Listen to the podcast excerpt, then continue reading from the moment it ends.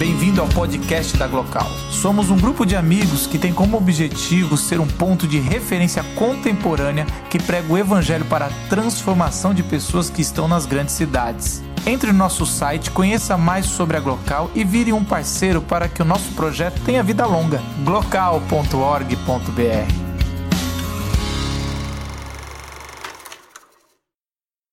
Carlos Bezerra é um amigo de longa data aí, pelo menos desde 2005.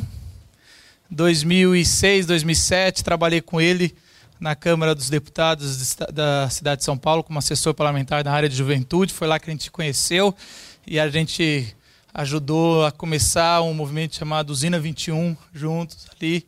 Ah, ele teve a ideia, a gente pôs em prática. Por 5, 6 anos a gente teve Usina 21, foi muito bom. E depois de lá para cá, ele cresceu na política, ficou como deputado estadual, é, participou, é um ativista de direitos humanos, é o líder da, da, do Conselho de Direitos Humanos da Câmara da, do, da Assembleia Legislativa, não das Câmara, Câmara dos Vereadores, mudou. E ele fez uma das, uma, uma, lei, uma das leis que ele, que ele fez foi contra a escravidão moderna, que até dois anos atrás eu nem sabia que tinha, né? Ah, eu não vou falar os números porque eu não quero dar spoilers da sua palestra, mas assim, é, quando eu soube disso, assim, quanto de escravidão que a gente tem nos dias de hoje, eu fiquei assustado, né? E eu lembro que uns dois anos atrás a gente foi para Los Angeles numa conferência que teve lá uh, sobre direitos humanos e ele tinha sido convidado para para falar como um dos maiores, foi considerado pela ONU a lei de escravidão moderna mais eficaz e mais moderna, né, uh, que a gente tem no mundo. E aí ele foi convidado também para falar na ONU em Genebra, na, na Comissão de Direitos Humanos, e ali a gente viu que o negócio estava muito bem. Fique à vontade aqui com a Glocal para a gente falar sobre esse outro lado além da moda, tá bom?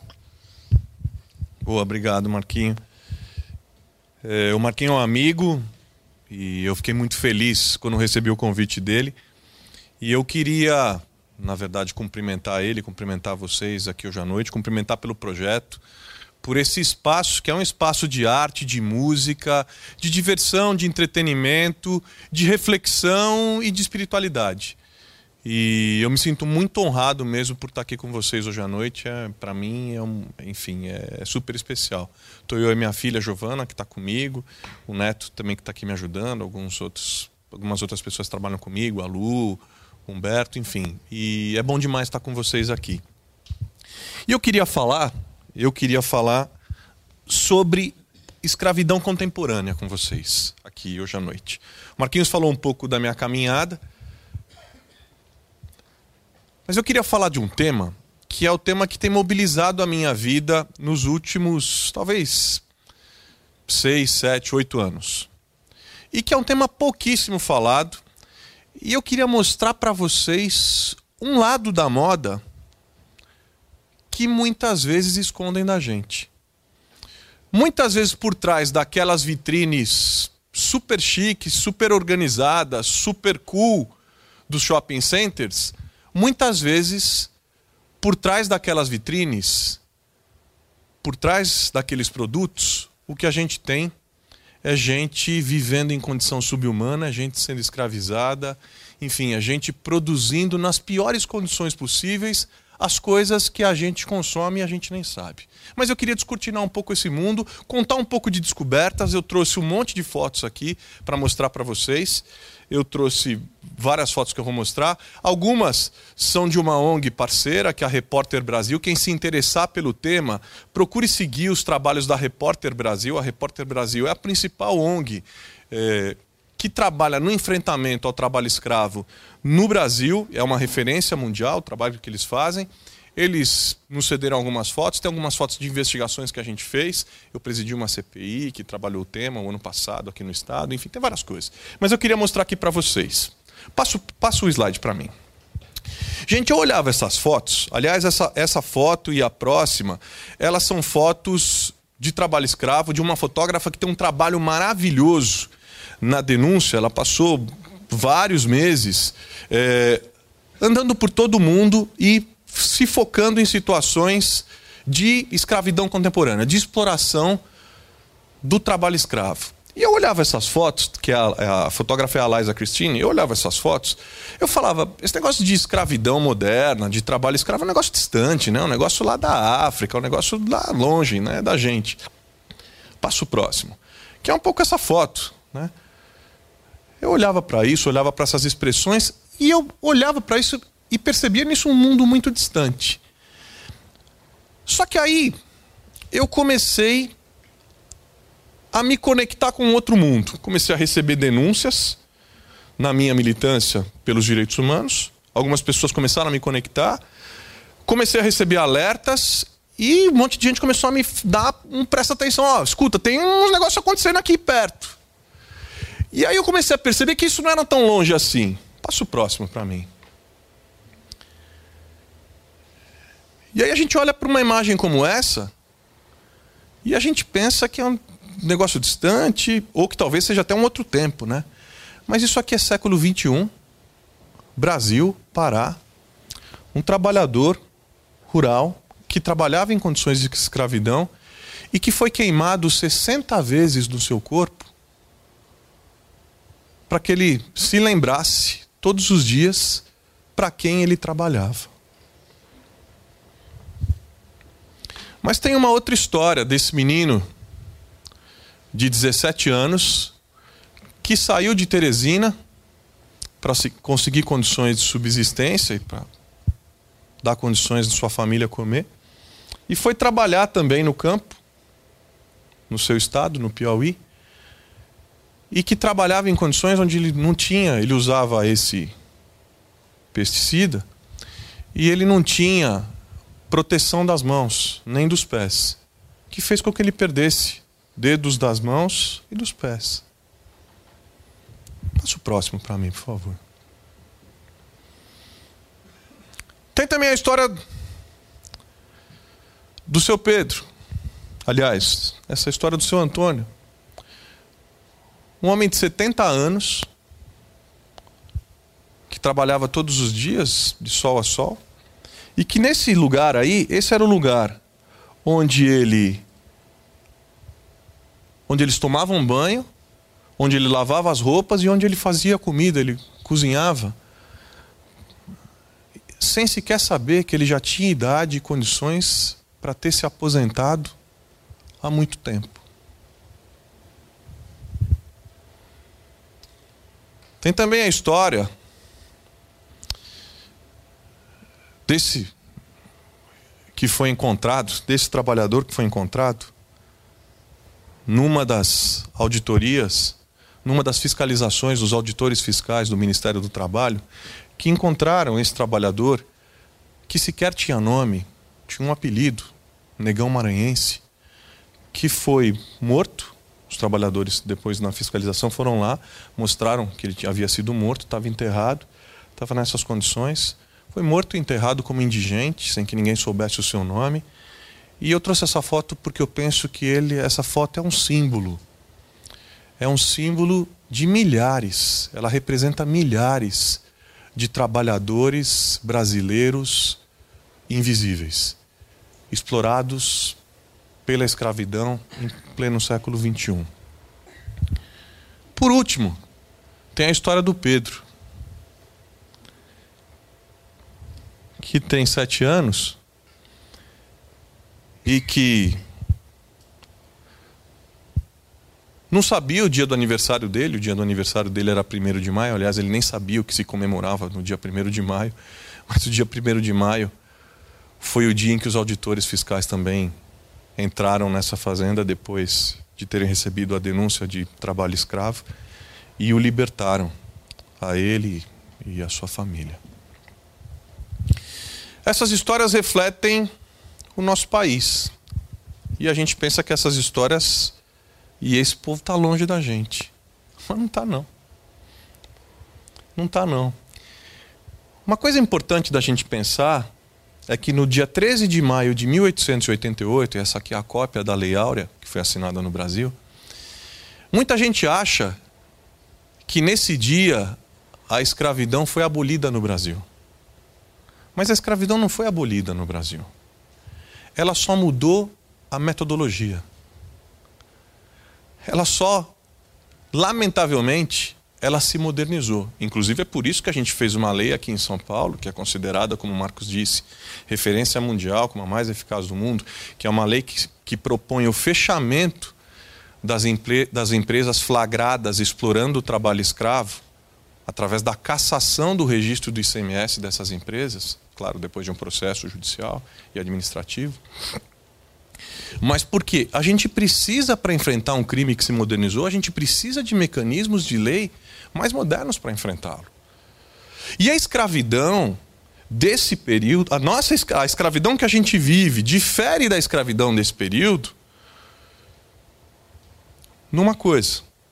Naquele período, no período colonial e no período onde a escravidão foi aceita, aliás, hoje a gente tem no mundo, segundo estimativas, em torno de 30 milhões de pessoas em condições análogas à escravidão, que é mais gente em condição de escravidão do que na época em que a escravidão era oficializada. Nós temos hoje no mundo mais gente do que naquela época. Mas a gente tem a sensação enfim, de que isso acabou. É, e eu estava dizendo para vocês que isso, na verdade, se modernizou. A diferença é que naquela época, um ser humano poderia ter a posse de outro ser humano. Uma pessoa comprava outra, a tinha como objeto e vendia como queria. O conceito atual de escravidão brasileiro, escravidão moderna, que aliás, o Congresso Nacional, o Congresso Nacional numa mobilização patife covarde, mais uma, está tentando desconfigurar esse conceito, que é o conceito brasileiro é o conceito considerado um dos mais avançados do mundo, onde se considera escravidão moderna, condições análogas à escravidão, a privação de liberdade e a privação de dignidade. De maneira muito rasa, que eu tenho aqui poucos minutos, de maneira muito rápida e simples, o que, que significa isso? Privação de liberdade. O indivíduo perde o direito de ir e vir. Pode ser por ameaça física, pode ser por agressão física, pode ser por violência física, pode ser por violência psicológica e pode ser por servidão por dívida. A pessoa é presa por uma dívida. Vou dar um exemplo que a gente, casos que eu vi, por exemplo. Uma pessoa sai da Bolívia, vem para o Brasil para trabalhar. Vem em condições trazida por coiotes, em condições absolutamente é, é, extraoficiais. Ela vem, inicia o seu trabalho, começa a trabalhar, trabalha um, trabalha um mês, no final do mês, como todo trabalhador, espera o seu pagamento. Quando ela vai para receber seu pagamento, o dono da oficina de costura onde ela está trabalhando, diz para ela o seguinte: oh, desculpa, mas eu não, não posso te pagar os 250 reais que eu ia te pagar. Porque na verdade você está me devendo 2 mil. Porque está aqui, tem a sua passagem, tem a sua vinda, você está dormindo aqui, você está comendo aqui, você isso, pá, pá. Tem uns documentos que ninguém sabe de onde é. Tá, então logo eu vou reter seus documentos até você me pagar. Essa dívida, com o passar do tempo, vai se tornando absolutamente impagável servidão por dívida. Então está falando privação de liberdade, privação de liberdade ou privação de dignidade. Uma jornada de trabalho onde o trabalhador não consegue ter condições para descansar, condições normais de descanso e trabalhar outro dia. Trabalhador que trabalha, como eu vou mostrar para você aqui nas oficinas de costura, 14, 16, 18 horas por dia sem parar. Sem parar, de domingo a domingo. Enfim, esse negócio se modernizou. Passa o próximo para mim, por favor. Agora, a gente fica chocado com isso. Né? Só que o que é mais chocante, gente, é o seguinte. Eu vou dar uma má notícia para você. Você tem escravos trabalhando para você. E você nem sabe disso. Você tem gente em condição de escravidão trabalhando para você e você nem sabe disso. Que a gente estava vendo aquelas histórias e estava vendo aqueles trabalhadores, vendo aquelas pessoas.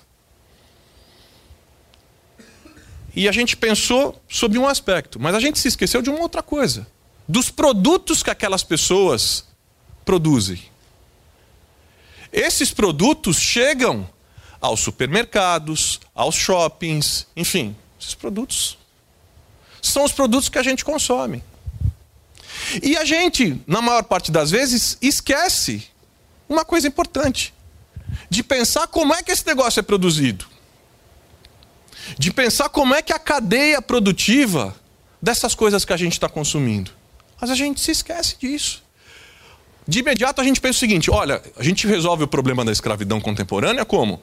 Pô, temos que fazer política pública para impedir que essas pessoas saiam de lá onde elas estão. Vamos dar condições para elas sobreviverem lá onde elas estão. Ou vamos fiscalizar o que está acontecendo e tal. Mas a gente se esquece que muitas vezes a gente está consumindo esses produtos que são feitos dessa maneira, de forma absolutamente desavisada, inconsciente, na maior parte das vezes, porque tem gente que conscientemente consome, sabendo das denúncias, sabendo da exploração do trabalho escravo, pensa assim: ah, é mais barato mesmo, então vou nesse aqui mesmo. E aí a gente tem escravos trabalhando para a gente. Eu trouxe esse slide aqui pelo seguinte: tem, depois chega em casa vocês dão uma olhada. Tem uma, uma, uma, uma ONG que lançou esse projeto que chama Slavery Footprint. É slaveryfootprint.org, tá? É um aplicativo super simples que você vai lá, você vai, ele faz uma pesquisinha. Então, por exemplo, você faz no, no seu computador, você entra lá no site, ele faz uma pesquisinha. Ele faz uma série de perguntas, ele vai te induzindo a uma série de perguntas que vão falando dos seus hábitos de consumo. Então, tipo, é, você, quem é você? Ah, eu sou fulano, do sexo masculino, tenho tantos anos, moro em São Paulo, Brasil, vivo numa casa X, com dois quartos, com. Ah, quantas televisões? Com uma televisão, três televisões, um computador, eu tenho um carro, eu tenho não sei o quê, pá, pá, pá, pá. E ele vai falando, vai checando os seus hábitos de consumo.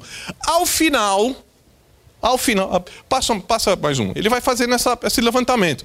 E aí ele vai checando os seus hábitos de consumo.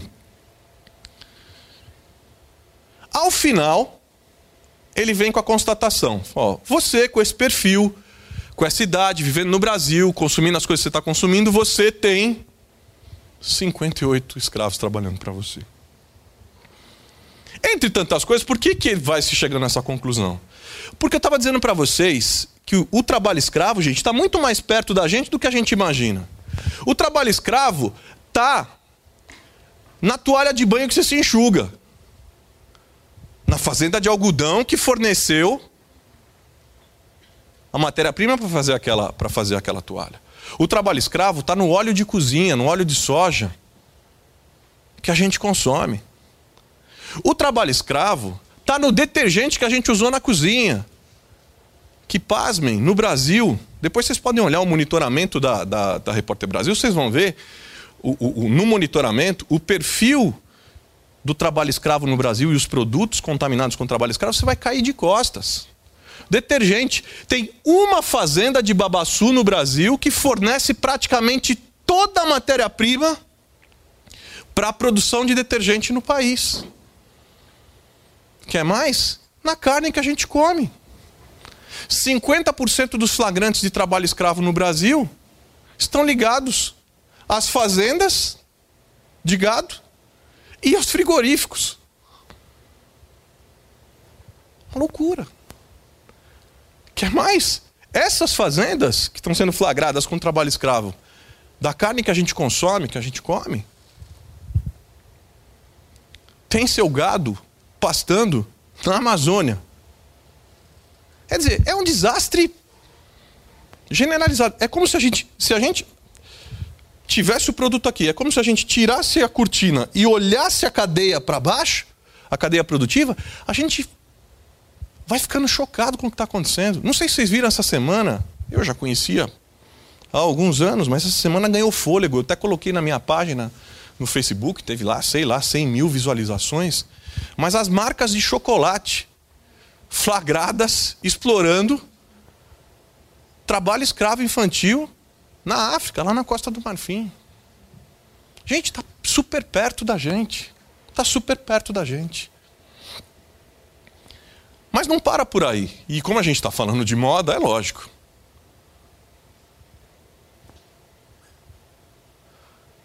Você sabe como que sua roupa é feita? Você sabe quem produziu sua roupa? Em que condições produziu? Como produziu?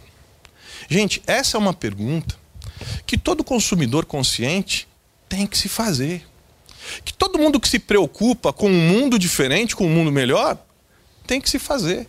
Porque um mundo diferente, para nós e para os nossos filhos, passa pelas nossas escolhas de consumo. Porque toda vez que a gente está consumindo alguma coisa, na verdade, a gente está votando no tipo de mundo que a gente quer para nós e para os nossos filhos. E aí vocês vão ver quem é que está nesse negócio aqui. Essa é uma das fiscalizações que a gente acompanhou no período da CPI, junto com televisão, imprensa e tal, o Ministério Público do Trabalho, órgãos de fiscalização. Essa é uma oficina de uma típica oficina de costura que produz as roupas, a maioria das roupas que são vendidas no shopping, no tal modelo chamado fast fashion. É assim que é produzido. Tem um padrão. Essas oficinas são os fios expostos, é, os caras desligam os disjuntores, que as pessoas trabalham, moram, vivem, se alimentam, tudo no mesmo lugar. Então as pessoas não podem sequer tomar um banho quente ou um banho morno, porque eles desligam os disjuntores Aliás, eles cortam, eles cortam os, os, os fios do, do, do chuveiro para que a força não caia, para que as máquinas trabalhem 24 horas por dia. Olha só como é que é as condições que as pessoas trabalham. Isso é o que a gente chama de uma oficina de costura clássica, clássica que a gente chama de sweatshop. Alguém aqui já ouviu esse termo, sweatshop?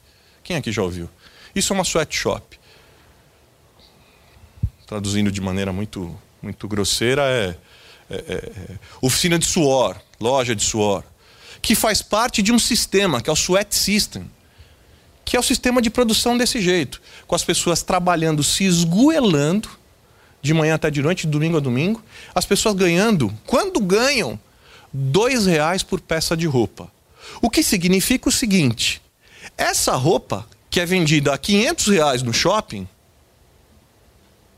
Aquele trabalhador que fez aquela roupa precisaria fazer 250 daquelas peças para comprar uma peça que ele produziu. Eu tenho certeza que no momento que você sabe disso, você que foi lá no shopping e tal, no Natal, resolveu parcelar aquela roupa lá em cinco parcelas de 100 reais, quando você sabe disso, você não faz mais isso. Não, essa roupa é feita assim, desse jeito, eu não quero mas ela é feita desse jeito. Passa o próximo, por favor. Aqui, lá na fiscalização, você vê, aqui tem, lá no espaço da oficina, aqui essa é a cadeira da mãe, e ali foi encontrado um bebê recém-nascido, porque a mãe não parava nem para amamentar o tempo todo, costurando com a criança ali. Passa o próximo. Está ela aí, uma foto dela, uma boliviana. Nós temos só aqui em São Paulo, no estado de São Paulo, nós temos 12 mil dessas oficinas. Nós temos em torno de 200 mil bolivianos trabalhando nessas condições. Aqui em São Paulo. Passa o próximo para mim, por favor. Aí a típica oficina, sweatshop. E lógico. E lógico. Tem que mostrar quem faz esse tipo de coisa. Eles não gostam, ficam bravos, indignados e tal. Aí mobilizam um exército de advogados para quê? Para mostrar que tem inocência? Não. Para destruir, por exemplo, um mecanismo como o da lista suja, que é a lista que seleciona todos aqueles, que, que, dá, que dá publicidade a todos aqueles que foram flagrados explorando o trabalho escravo. Sabia que no Brasil hoje a lista suja está suspensa porque há um exército de advogados dessas supermarcas trabalhando para desmontar e desconstruir constitucionalmente esse mecanismo. Para que você não saiba quem foi flagrado e continue, muitas vezes inconscientemente, sem querer financiando essa desgraça. Passa o próximo, por favor. Ainda a oficina.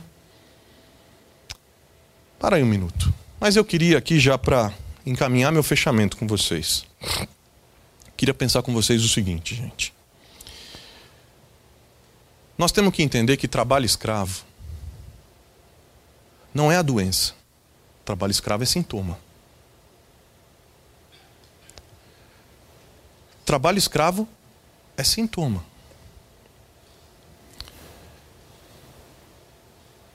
É como quando uma pessoa tem câncer e ela tem dor. Aí o médico vai lá e começa a tratar a dor sem parar. Aquilo vai curar o paciente? Não. Vai aliviar a dor, mas não vai curar o seu mal. Por quê? O mal dele é câncer. Trabalho escravo é o sintoma. A doença é o sistema. É o sistema no qual nós estamos inseridos. Esse sistema econômico, que é um sistema excludente, concentrador, preconceituoso e que devasta o meio ambiente. Agora, eu não vim aqui pra, só para dar más notícias para vocês, ou só para fazer a denúncia. Eu queria dizer para vocês que há coisas que a gente pode fazer. A gente olha para isso tudo e fala, puxa, e o que, nós vamos fazer? O que nós podemos fazer? Uma série de coisas vão ser feitas.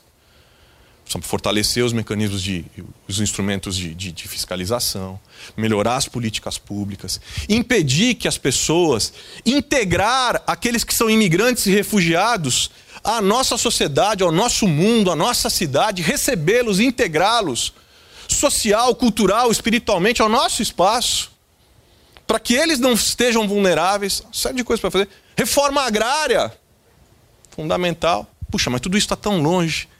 Mas tem uma coisa que está muito perto de você. Muito perto de você. E você tem um poder incrível nas suas mãos que muitas vezes você não usa. Que é a sua escolha de compra. Você tem o poder de dizer não a quem faz isso. Como eu disse a vocês, toda vez que você compra alguma coisa, você está votando no tipo de mundo que você deseja para você e para os seus filhos. Você tem o poder de escolha, da compra. E você tem o poder do boicote. Quer saber? Esses caras aí eu vou boicotar.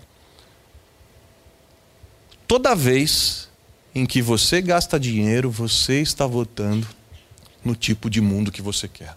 Quem disse isso foi a Ana Lapp, que é uma ativista pelos direitos humanos muito conhecida. Isso está às suas mãos. O que você pode fazer de prático? Tem um negócio que você pode fazer de prático hoje e aqui eu vou fechar. Passo próximo. Tem um aplicativo, para quem tem smartphone, tem um aplicativo feito inclusive pela galera da Repórter Brasil que se chama Moda Livre. Moda Livre. É o principal estudo brasileiro feito como monitoramento das grifes nacionais. Seu comportamento, as que foram flagradas, qual o comportamento delas depois que elas foram flagradas, se elas dão transparência ou não à cadeia produtiva delas, como elas se comportam, como elas se comportaram, enfim. Você vai ver lá. Lá tem um sinalzinho vermelho, amarelo e verde. Verde está liberado, amarelo está mais ou menos, e vermelho os caras não mudaram de postura. Coloca aí, não custa nada, coloca o aplicativo, deixa ali. Toda vez que você for comprar alguma coisa, dá uma olhadinha. Peraí, não, esses caras aqui não vou comprar. Não vou comprar. Agora, gente, nós temos que ter claro, se a gente tem claro que o trabalho escravo é o sintoma e não a doença, nós temos que enfrentar a doença. Nós temos que enfrentar esse sistema que diz pra gente o tempo todo que a gente tem que comprar, comprar, comprar coisas que a gente não precisa. Mais que isso. Esse sistema que diz o tempo todo que a gente precisa comprar o melhor, o mais rápido, aquilo que é feito mais rápido e mais barato. Esse negócio de melhor, mais rápido e mais barato, deixa eu dizer para vocês. Alguém está pagando essa conta. E muitas vezes essa conta é paga com sangue. Sangue de irmãos bolivianos invisíveis, de irmãos brasileiros nordestinos, de irmãos brasileiros paulistas, de irmãs, enfim. É assim que é feito. Isso próximo para mim. E aqui eu fecho. Deixo para vocês uma frase de um cara que eu admiro pra caramba. Curto demais, uma das minhas referências no mundo da ação política. Nelson Mandela. Ser livre não é somente libertar-se das correntes, mas é viver de uma forma que respeite e fortaleça a liberdade dos outros.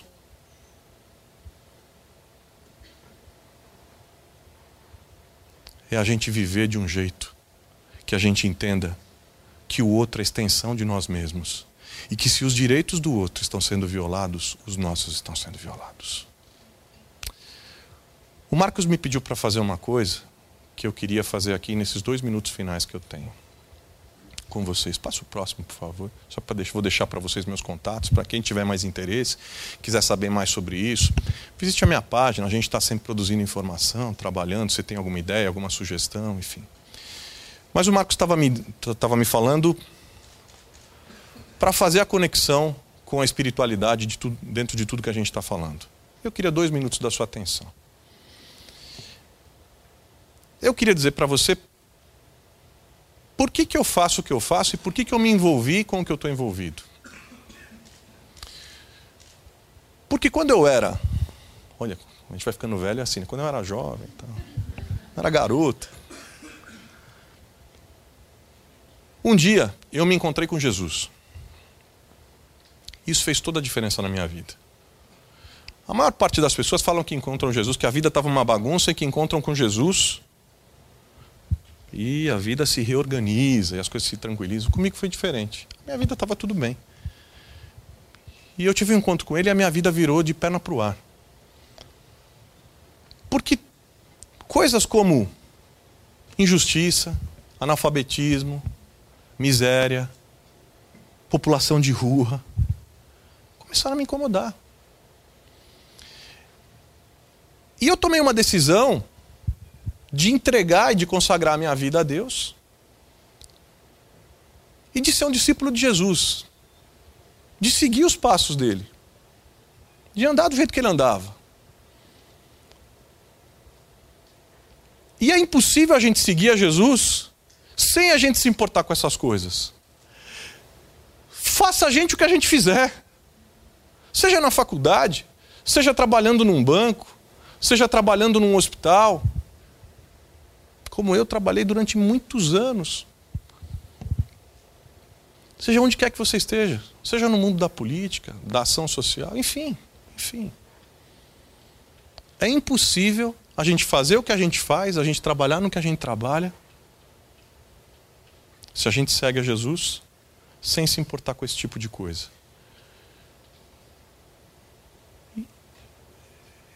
E Jesus faz um convite para a gente, que é um convite doce.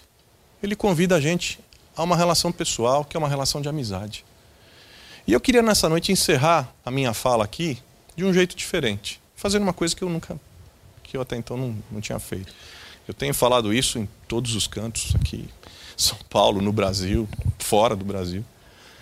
Mas eu queria encerrar de uma forma diferente, encerrar fazendo uma oração. E fazendo uma oração com você que deseja que nunca teve esse encontro, mas deseja tê-lo. Que nunca recebeu esse convite, ou talvez nunca levou a sério o convite, esse convite da amizade, esse convite da caminhada com Jesus, que você nessa noite aqui fizesse. Porque eu tenho certeza que no momento em que você entrega a sua vida a Jesus, eu falo por aquilo que aconteceu comigo, no momento em que você entrega a sua vida a Jesus e que você decide segui-lo, você passa a ser usado como um instrumento de transformação desse mundo injusto. Esteja você aonde quer que você esteja. Faça você o que quer que você faça. Tenha você a idade que você tiver. Ele usa a gente como a gente, porque ele é gente como a gente.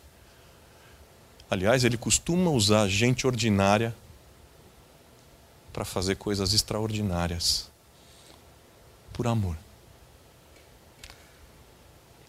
Eu queria orar com você. Pode ser? Tudo bem? Queria pedir que a gente curvasse a cabeça, fechasse os olhos. Aí onde você está mesmo, no seu lugar, firme o seu pensamento em Deus.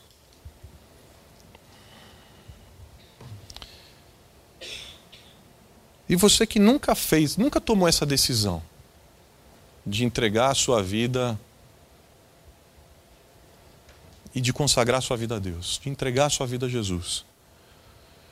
Eu queria que, se você deseja fazer isso hoje à noite, a gente está todo mundo de cabeça curvada, olhos fechados, que aí no seu lugar você levante a sua mão, que a gente vai orar por você. Para que o próprio Jesus faça esse convite para você, para você segui-lo e para que você seja um discípulo de Jesus e para que você seja uma bênção aonde quer que você esteja. Levanta a sua mão aonde quer que você está. Pai, em nome de Jesus, obrigado porque o Senhor é um Deus tão especial, que é um Deus que nos encontra sendo a gente quem é, nos conhece sendo a gente quem é, nos conhece pelo nome, sabe quem a gente é, conhece a nossa história. E é um Deus que é capaz de, apesar de todas as nossas limitações, impossibilidades, paradoxos, contradições, o Senhor é um Deus que nos usa para fazer coisas incríveis, para mudar esse mundo. Esse mundo que jaz no caos, esse mundo de tanta violência, de tanto egoísmo, de tanto hedonismo, consumismo. O Senhor é um Deus que nos usa na contracorrente disso. Eu peço que o Senhor abençoe a todos aqueles que estão aqui. Jesus, que você encontre esses que nunca receberam o convite para caminhar contigo.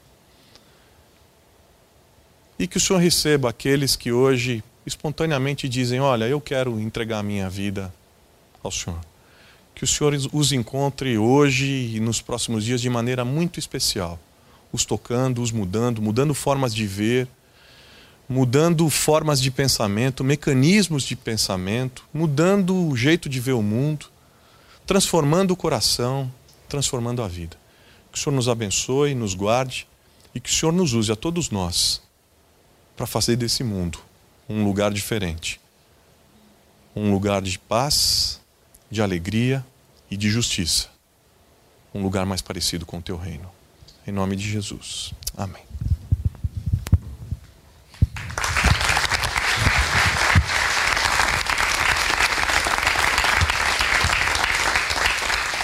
Enquanto a banda vem, eu vou. A gente vai cantar uma última. Quero dar alguns recados só para encerrar. Primeiro, Carlos, já quero deixar um convite aqui, porque é bacana, a gente que acompanha o trabalho, é muito interessante para a gente voltar um dia para falar sobre pedofilia.